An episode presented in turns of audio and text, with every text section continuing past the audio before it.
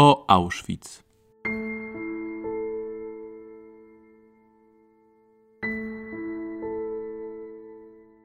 Historia obozu Auschwitz jest niezwykle złożona. Łączył on dwie funkcje: obozu koncentracyjnego i ośrodka zagłady w komorach gazowych. Nazistowskie Niemcy prześladowały w nim różne grupy ludzi, a kompleks obozowy nieustannie rozbudowywał się i przekształcał.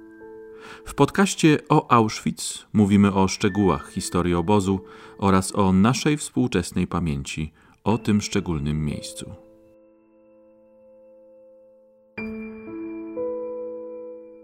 Działalność świadków Jehowy została zakazana na terenie nazistowskich Niemiec w 1933 roku z powodu wyznawanych przez nich zasad religijnych i pacyfistycznych poglądów, a także międzynarodowych powiązań tej organizacji. W rezultacie wielu z nich więziono w obozach koncentracyjnych.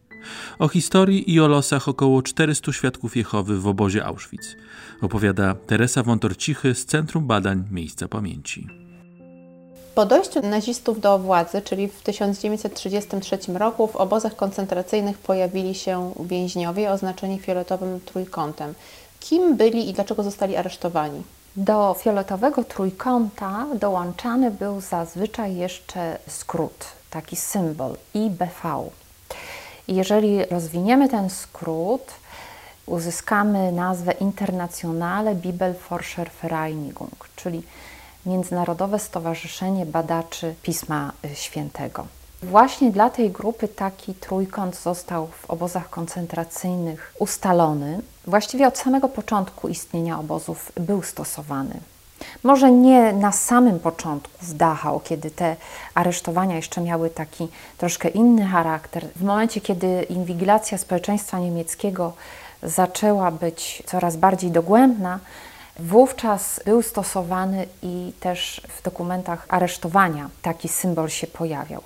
To byli członkowie grupy religijnej, znanej na terenie Niemiec, ale nie tylko, właściwie w całej Europie, y, która wywodziła się tak naprawdę ze Stanów Zjednoczonych.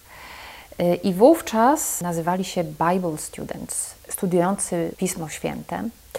Y, I pod taką nazwą również zostali na terenie Europy przyjęci i ta grupa zyskiwała nowych członków. Na początku lat 30.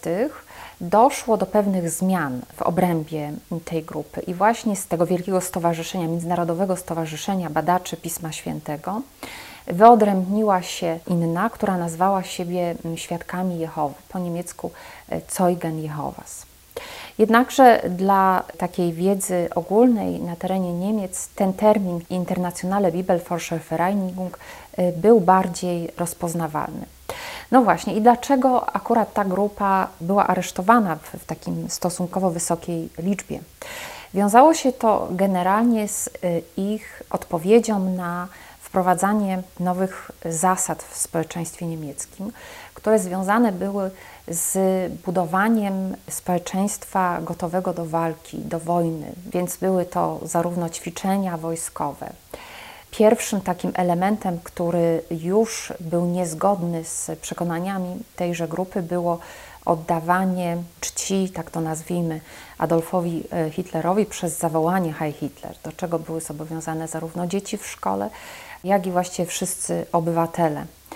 Odmowa takiego y, pozdrowienia wiązała się z y, może nie aresztowaniem od razu, ale ze swego rodzaju inwigilacją. Z upływem czasu, ponieważ było to bardzo konsekwentne w przypadku zarówno dorosłych, jak i dzieci w szkole, były to kwestie y, coraz bardziej dające podstawę do aresztowań, do przesłuchiwań, ale jeszcze nie wiązało się to bezpośrednio z osadzeniem w obozie koncentracyjnym przypadku deportacji do obozu najczęstszą przyczyną była albo odmowa pracy w przemyśle zbrojeniowym, jeszcze gorsze konsekwencje miała odmowa służby w wojsku. To było postrzegane jako przestępstwo. W związku z tym znane są przypadki, kiedy świadkowie Jehowi, młodzi ludzie, stawali przed sądem i skazywani byli na karę śmierci, którą wykonywano Stąd zarówno mężczyźni, jak i w późniejszym okresie także kobiety w obozach na terenie Rzeszy byli osadzani i właśnie ze względu na okoliczności, ze względu na wyjaśnienie, co jest powodem ich postawy, przynależność do tej grupy religijnej, oznaczani byli osobnym trójkątem i osobnym terminem. Skąd pochodzili więźniowie IBV, którzy znaleźli się w Auschwitz? W przypadku mężczyzn widzimy ich obecność właściwie już od samego początku istnienia obozu. To jest koniec czerwca 1940 roku, transporty z rejencji katowickiej. Niestety dokumentacja obozowa y, jest tak bardzo zniszczona, że szczegóły y, są tutaj dosyć trudne do ustalenia. Zachowały się jedynie fotografie, gdzie widzimy oznaczenie IBV i numer więźnia. Także początkowo to była rejencja katowicka, czyli tereny włączone do Rzeszy. To też jest dosyć znamienne, że tam skala aresztowań wyglądała troszkę inaczej w porównaniu z generalnym gubernatorstwem. Ta inwigilacja była bardziej intensywna. Stąd te powody są znacznie y, bardziej zróżnicowane w porównaniu z tym samym okresem dla deportowanych z generalnego gubernatorstwa. Kolejni przywiezieni byli właśnie z kraju Warty, czyli znowu te same dyrektywy, jeżeli chodzi o osadzanie. I w kolejnych miesiącach, w kolejnych latach pojawiają się już aresztowani z generalnego gubernatorstwa. I tutaj właśnie musimy zwrócić uwagę na dosyć ciekawą rzecz, mianowicie o ile wśród deportowanych właśnie z ziem wcielonych była informacja, że ten aresztowany należy do badaczy Pisma Świętego, jest świadkiem Jehowy. W związku z tym przydzielano im w obozie taką kategorię. Natomiast dla aresztowanych w innych rejonach tego y, nie było. Więc skąd wiemy, że to byli świadkowie Jehowy? Mianowicie z zachowanych y, relacji. Okazuje się, że często powód aresztowania był konsekwencją ich zaangażowania religijnego. Tyle tylko, że gdzieś właśnie ta droga komunikacji między obozem a gestapo była taka wątła. I tym sposobem, kiedy byli przywiezieni do obozu, oznaczani byli trójkątem czerwonym. Jak sami mówią o tych symbolach specjalnie nie mieli pojęcia, nie orientowali się, a tym bardziej w momencie rejestracji, kiedy towarzyszyło temu dosyć brutalne obchodzenie się z więźniami, nie mieli nawet odwagi, żeby upomnieć się o jakieś inne oznaczenie, o jakiś inny kolor. W przypadku kobiet podobnie, pierwszy transport więźniarek marzec 1942 roku z Ravensbrück i tutaj jest grupa badaczek Pisma Świętego. To są Niemki, aresztowane no właśnie w konsekwencji swoich przekonań religijnych, w odmowę y, za pracę y, bądź jakąś wypowiedź, y, która została powtórzona. I podobnie w kolejnych transportach pojawiają się kobiety z terenów ziem wcielonych, taka duża grupa z Łodzi została przywieziona oraz z innych rejonów. Tutaj w przypadku kobiet widzimy pewną konsekwencję, że właściwie te wszystkie, które y, są znane, zostały rozpoznane jako więźniarki, były oznaczane właśnie fioletowym trójkątem i symbolem IBV. Ilu więźniów świadków Jehowy albo ilu więźniów y, oznaczonych y, IBV trafiło do Auschwitz? Jest to liczba dosyć trudna do ustalenia, właśnie z tego względu, że to oznaczenie jest takie niejednorodne. Mówimy tutaj o kilkuset. W przypadku mężczyzn to musimy ich tutaj podzielić na takie trzy grupy. Tych, którzy otrzymali fioletowy trójkąt i dokumentację mamy tą zachowaną. Ci, którzy zostali oznaczeni innymi symbolami, to jest najczęściej czerwony trójkąt, oraz z relacji więźniów z kwerent w innych archiwach wiemy, że byli deportowani do obozu Auschwitz, ale nie udało się ustalić ani jaki mieli numer obozowy, ani jaką kategorię. Podobnie jest w przypadku kobiet. Też takie trzy kategorie tutaj y, można wyróżnić. Tutaj, tak jak wspomniałam, ta środkowa, czyli kobiety oznaczone innymi kategoriami, jest skromniejsza. To jest kilkaset osób Powiedziałam o deportowanych z terenów byłej Rzeczpospolitej, ale do obozu Auschwitz trafili również badacze Pisma Świętego, świadkowie Jehowy z innych krajów okupowanej Europy. I tutaj jest taka dosyć y, ciekawa grupa Holendrów, którzy byli albo aresztowani na terenie Holandii w konsekwencji działalności i później przewiezieni do Auschwitz, albo osadzani w innych obozach koncentracyjnych. Tutaj był taki transport sanitariuszy y, z y, obozu Neuengamme i właśnie w tym transporcie jeden z pielęgniarzy y, był również oznaczony fioletowym trójkątem. Gdzie pracowali więźniowie oznaczeni skrótem IBV? Więźniowie IBV pracowali w różnych miejscach na terenie obozu. Trafiali właściwie w tym okresie, kiedy obóz był intensywnie rozbudowywany. W związku z tym komanda kierowane do pracy związanej z transportem materiału budowlanego, wznoszeniem poszczególnych budynków na terenie obozu Auschwitz, kopaniem rowów, przygotowywaniem w ogóle terenu pod nowe obiekty budowlane, prace porządkowe, czyli właściwie wszystko to, co było charakterystyczne dla innych więźniów. Nie było tutaj jakiegoś rozróżnienia właśnie dla świadków Jehowy. Y, praca wykonywana w tempie, w fatalnych warunkach, źle przygotowana, źle zorganizowana. Poza tym więźniowie mający niedostateczne ilości wyżywienia, choroby, urazy, które powstawały przy pracy.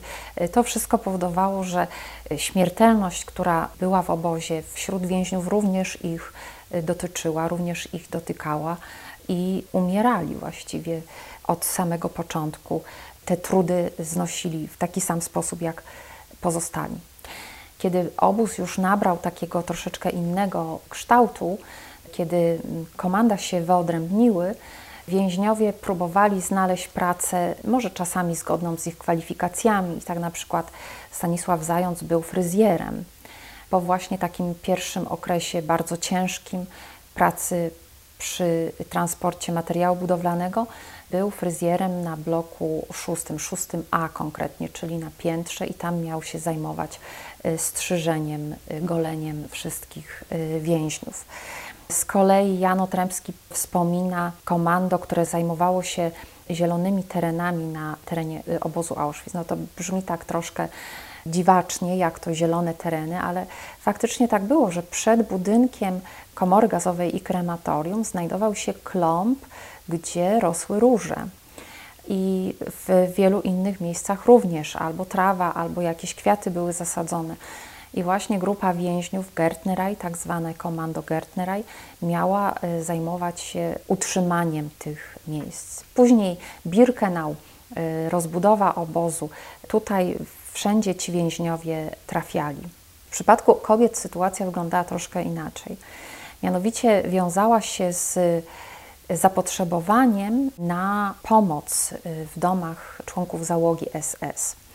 W dokumentacji nazywano to zapotrzebowaniem na takich adiutantów, albo to miał być jakiś SS-man, niższy stopniem, który w biurze oficera, to mógł być równie dobrze lekarz obozowy, który też był oficerem, miał jakieś prace y, wykonywać. Tutaj po prostu okazało się, że takich y, SS-manów brakuje.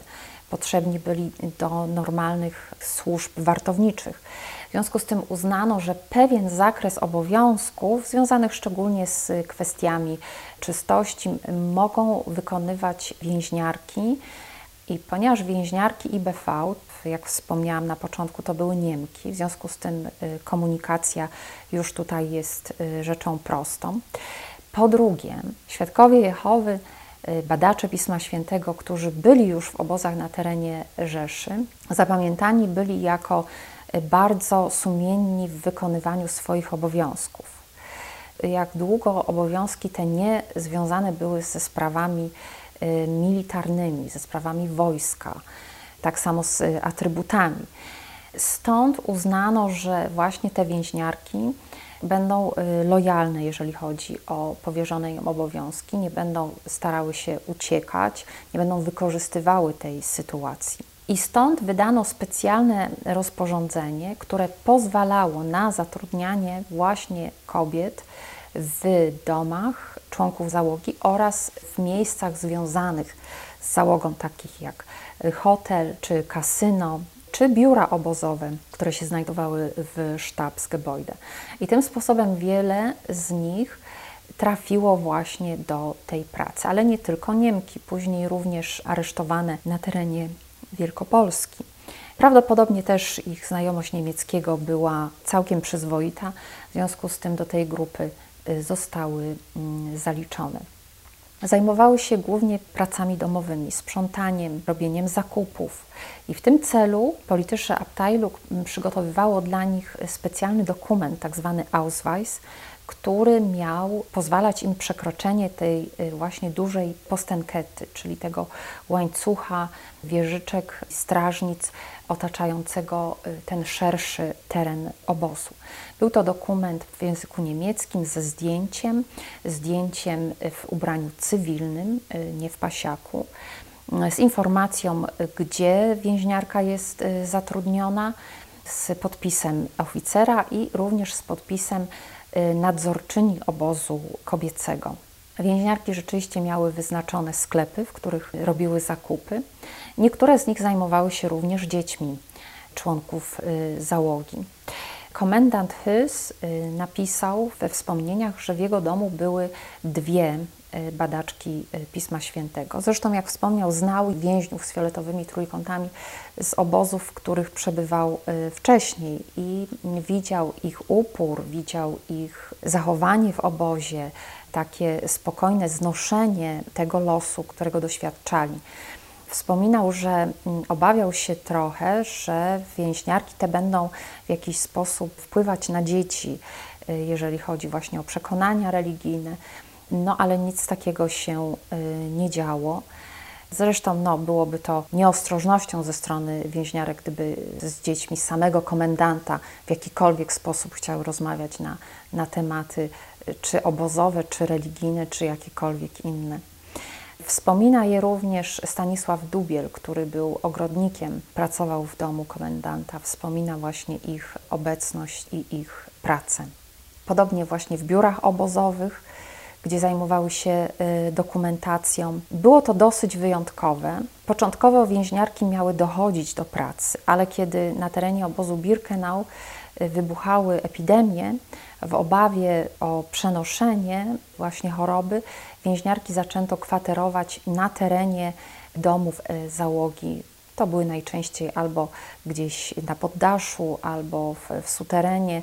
Co ciekawe, pomimo tego, że gotowały często w, dla rodzin, nie miały tych samych posiłków, posiłki były im przywożone przez więźniów z obozu. W relacjach byłych więźniów obozu Auschwitz pojawiają się informacje dotyczące specyficznego, jak na obozowe warunki stosunku więźniów świadków Jehowy do wykonywanej pracy czy rozkazów. Józef Mikusz podaje, że byli oni wzorem zgodnego współżycia z innymi więźniami. Z kolei Anna Pawełczyńska podkreślała, że najważniejsze było dla nich życie zgodnie z ich wiarą, e, że nie zrobią niczego, co byłoby z nią sprzeczne, w tym też tego, co przyniosłoby krzywdę drugiemu człowiekowi. Jak z takimi przekonaniami więźniom funkcjonowało się, żyło się wśród innych więźniów? Jak to było postrzegane przez innych więźniów? To okrucieństwo życia obozowego, panująca w obozie przemoc wszelkiego rodzaju, była bardzo trudna do zaakceptowania właściwie dla wszystkich więźniów, a dla więźniów, którzy temat właśnie przemocy, na temat znaczenia przykazania nie zabijaj, dywagowali bardzo często i w sposób taki bardzo dogłębny, były to naprawdę sytuacje absolutnie nie do zaakceptowania. No właśnie, i kłóciło się tutaj bardzo wiele spraw, którym byli wierni świadkowie Jehowy.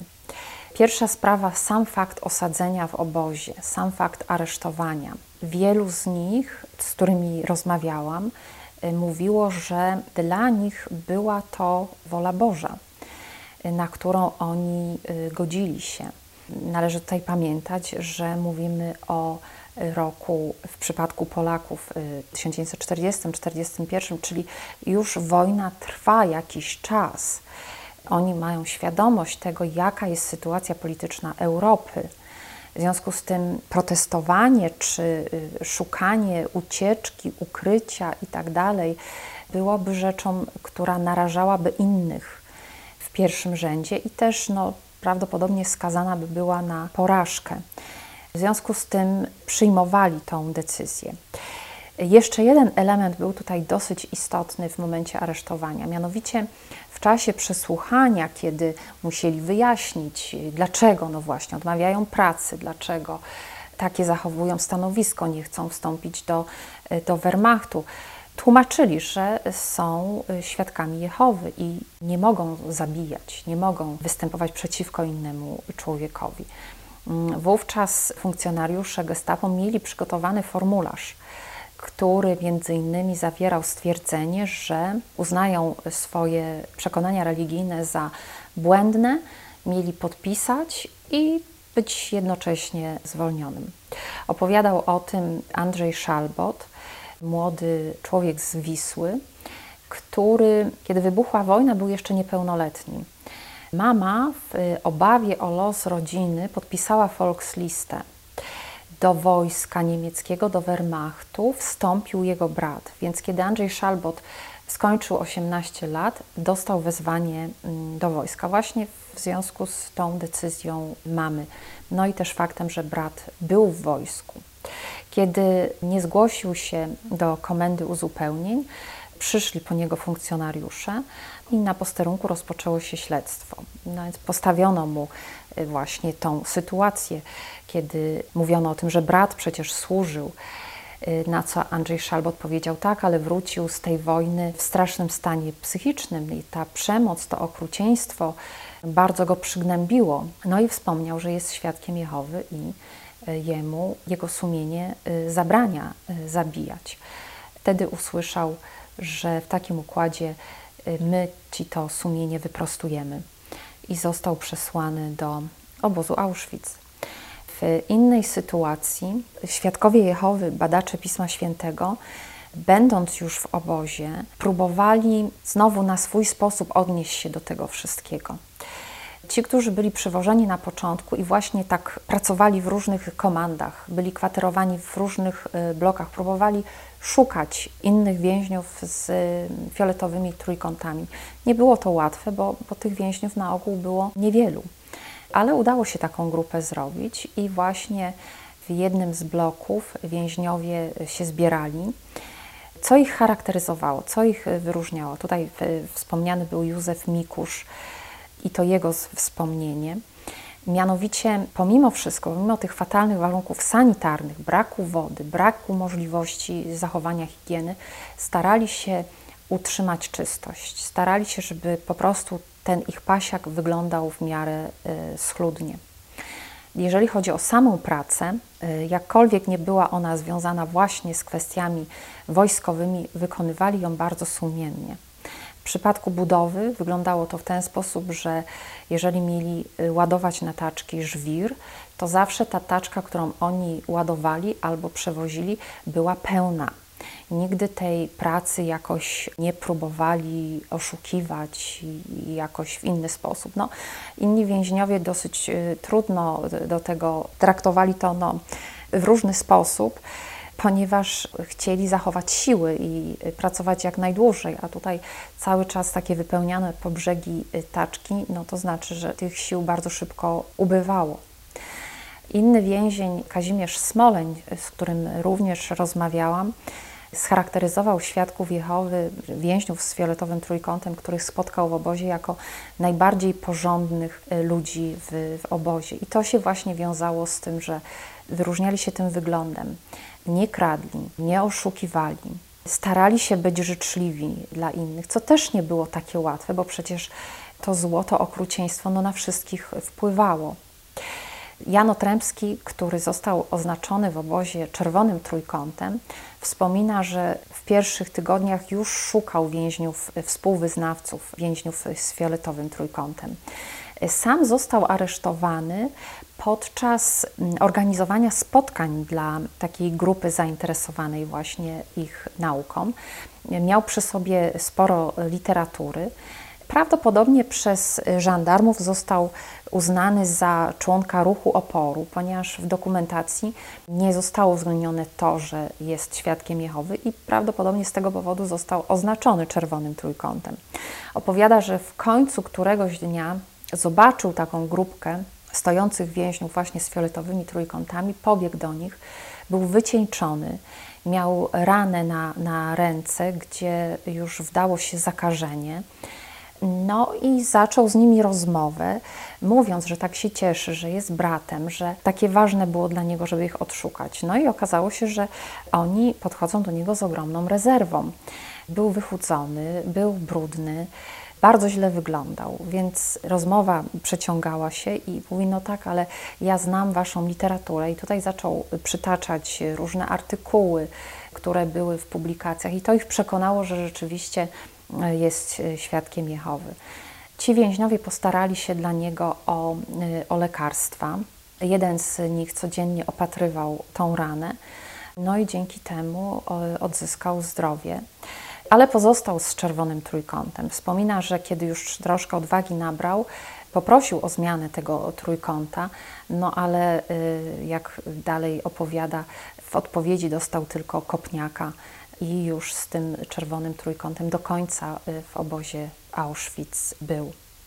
W przypadku kobiet również ta rzeczywistość, pomimo tego, że, tak jak wspomniałam, większość była kierowana do pracy gdzieś poza obóz, ale sam fakt warunków w obozie w Birkenau, no i później mordowania masowego, y, deportowania Żydów i mordowania w komorach gazowych, to wszystko no, było, jak to określiła Elza demoniczne. I któregoś dnia wspomina, rozmawiała z y, żoną oficera w domu, w którym pracowała. Właśnie ta żona tak zwierzyła jej się, że jej mąż się bardzo zmienił, odkąd tutaj został przeniesiony, jest nerwowy, jest innym człowiekiem. Więc ona na to mówi, y, odpowiedziała jej, że nie powinna być zdziwiona, dlatego że to wszystko, czym on się zajmuje w obozie, to jest nieludzkie, to jest demoniczne. W związku z tym to bardzo wpływa na, na wszystkich. To była krótka rozmowa, Elza nie pozwalała sobie na jakieś y, jeszcze y, inne uwagi, ale dla, dla wszystkich był to taki czas próby, kiedy właśnie swoje przekonania musieli w jakiś sposób przełożyć na tą rzeczywistość obozową. Na przykład w obozie Ravensbrück więźniarki nie chciały stawać do apelu. Był problem z przeliczaniem ich. I zapytałam właśnie pani Elza Abt podczas spisywania z nią relacji, jak to było w Auschwitz. Więc ona mówi, że faktycznie to jest element y, porządku wojskowego, ale dla nich w tym momencie to był element w ogóle zachowania porządku w obozie. I ponieważ y, ich sprzeciw mógł znowu pociągnąć kary na inne więźniarki, w związku z tym uznały, że Y, nie będą się sprzeciwiać i po prostu, żeby mieć to szybciej za sobą, a jest to no, taki element dosyć y, logiczny dla nich, y, nie będą się przeciwstawiały i stawały do apelu. Także wielokrotnie, wielokrotnie więźniowie pewne rzeczy musieli przedyskutować. Zresztą i Jan Otrębski, i Kazimierz Zając, i też Mieczysław Kaleściński, z którym rozmawiałam, często mówili właśnie o, o rozmowach, które odbywali, jak powinni się odnieść do tej rzeczywistości. To był trudny, bardzo trudny czas. Można wysnuć taki wniosek, że więźniom świadkom Jehowy udawało się stworzyć namiastkę wspólnoty religijnej w obozie? Udało się świadkom Jehowy zachować więzi między nimi, co właściwie było trudne z tego względu, że raz ta grupa była mała, później, kiedy obóz się zaczął rozwijać, tych więźniów też przenoszono ale właśnie była taka grupa, która przebywała najdłużej i wokół niej gromadzili się inni, którzy w kolejnych miesiącach, w kolejnych latach trafiali do obozu. Te spotkania to były najczęściej wieczorem.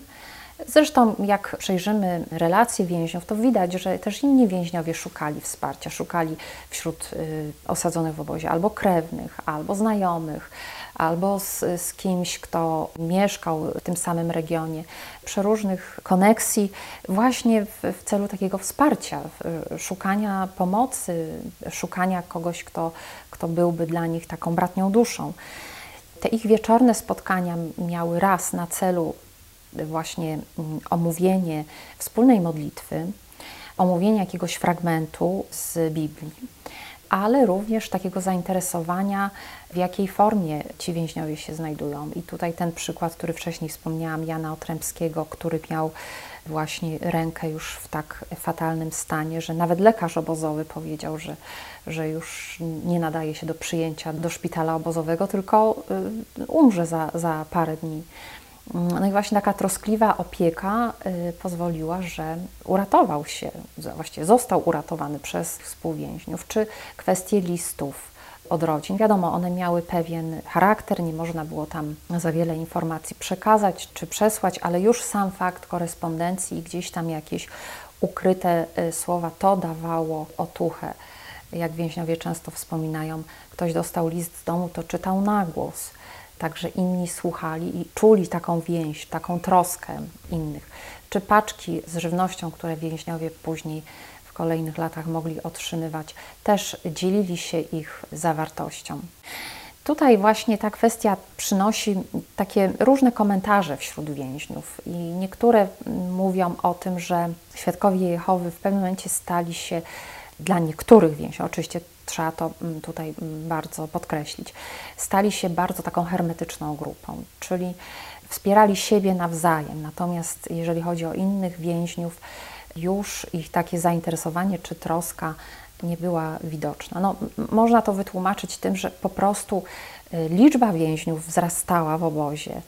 Ich los, y, kary, które spadały na więźniów, y, terror w obozie, to wszystko działało na osadzonych. Stąd takie e, utrzymywanie kontaktów na zasadzie właśnie wybranych e, grup.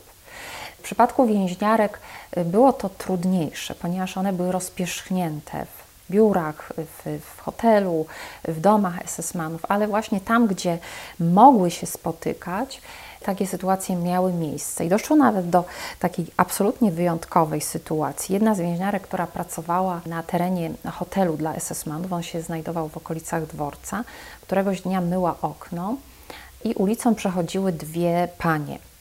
Te panie zauważyły, że ona ma fioletowy trójkąt. Musiały, skądś musiały wiedzieć, że to jest oznaczenie więźniów IBV i tak konspiracyjnie do niej powiedziały, my też jesteśmy y, świadkami Jehowy umówiły się, że wejdą do środka, do budynku pod pozorem skorzystania z toalety.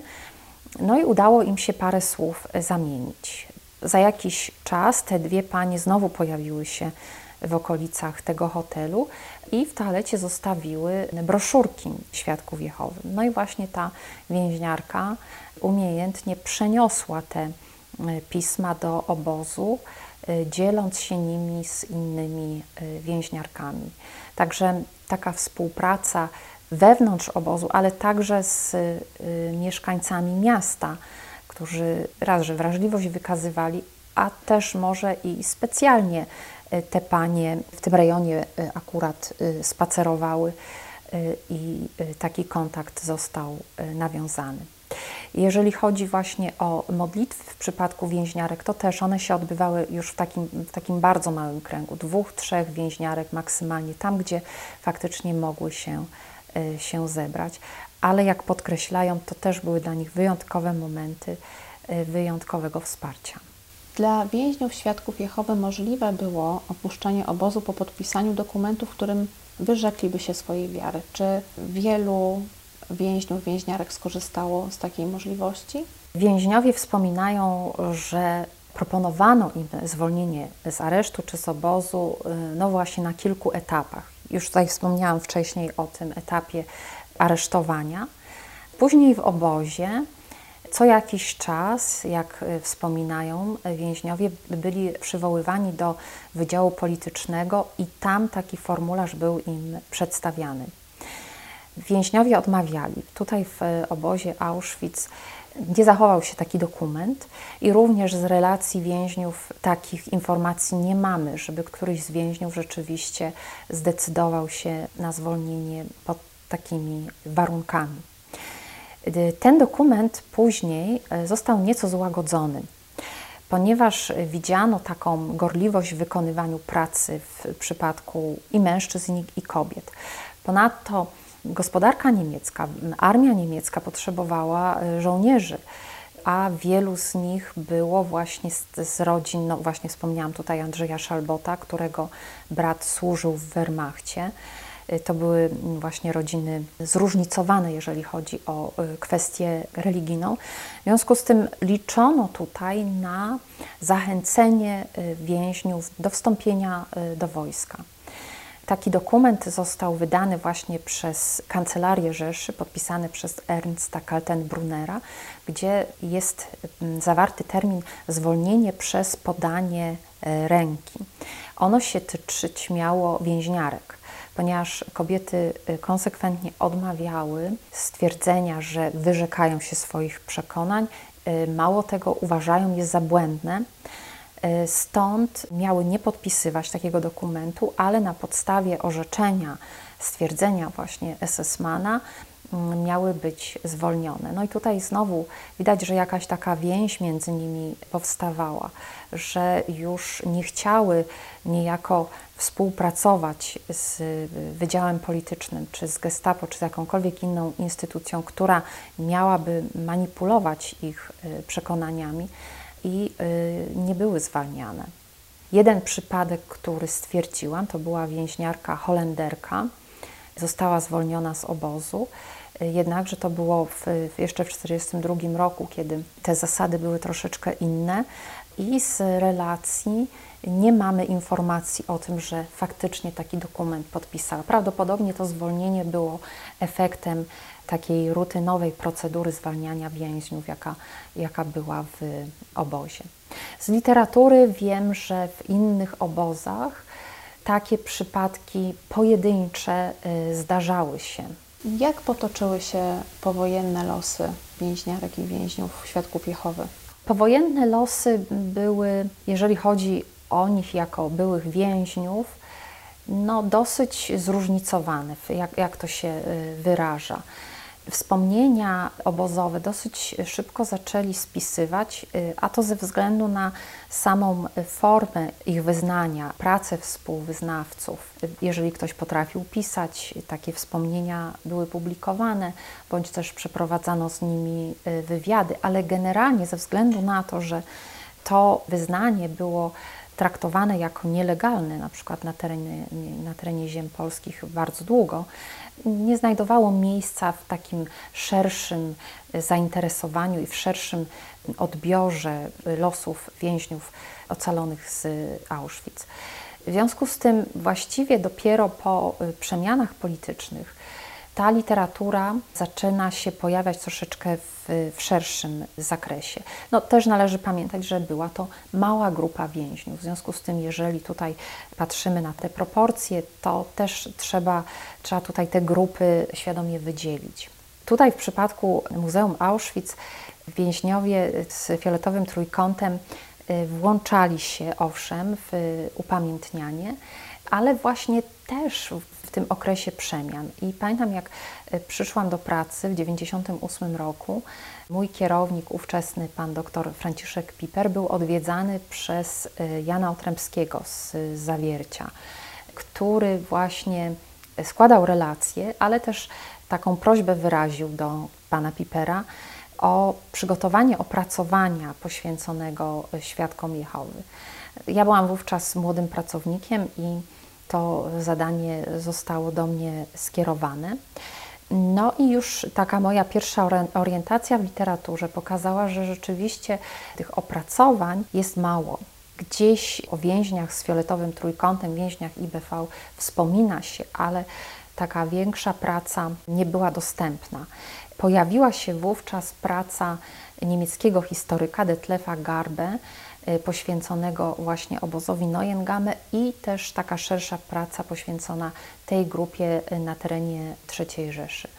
Y, z upływem lat publikacji, artykułów, wspomnień zaczęło pojawiać się coraz więcej. No i też y, sama nasza znajomość historii obozów koncentracyjnych i fakt, że tutaj przydzielane były różne kategorie, powoduje, że mamy lepszy obraz tej grupy. Mamy takie właśnie szczegóły związane z okolicznościami aresztowania no i też z całym systemem państwa III Rzeszy, w jaki sposób społeczeństwo było na różne metody, z różnych powodów y, lustrowane, inwigilowane, kogo aresztowania dotykały, temat w dalszym ciągu podejmowany y, i myślę, że właśnie w takim ogólnym spojrzeniu na obozy koncentracyjne bardzo, bardzo ważny.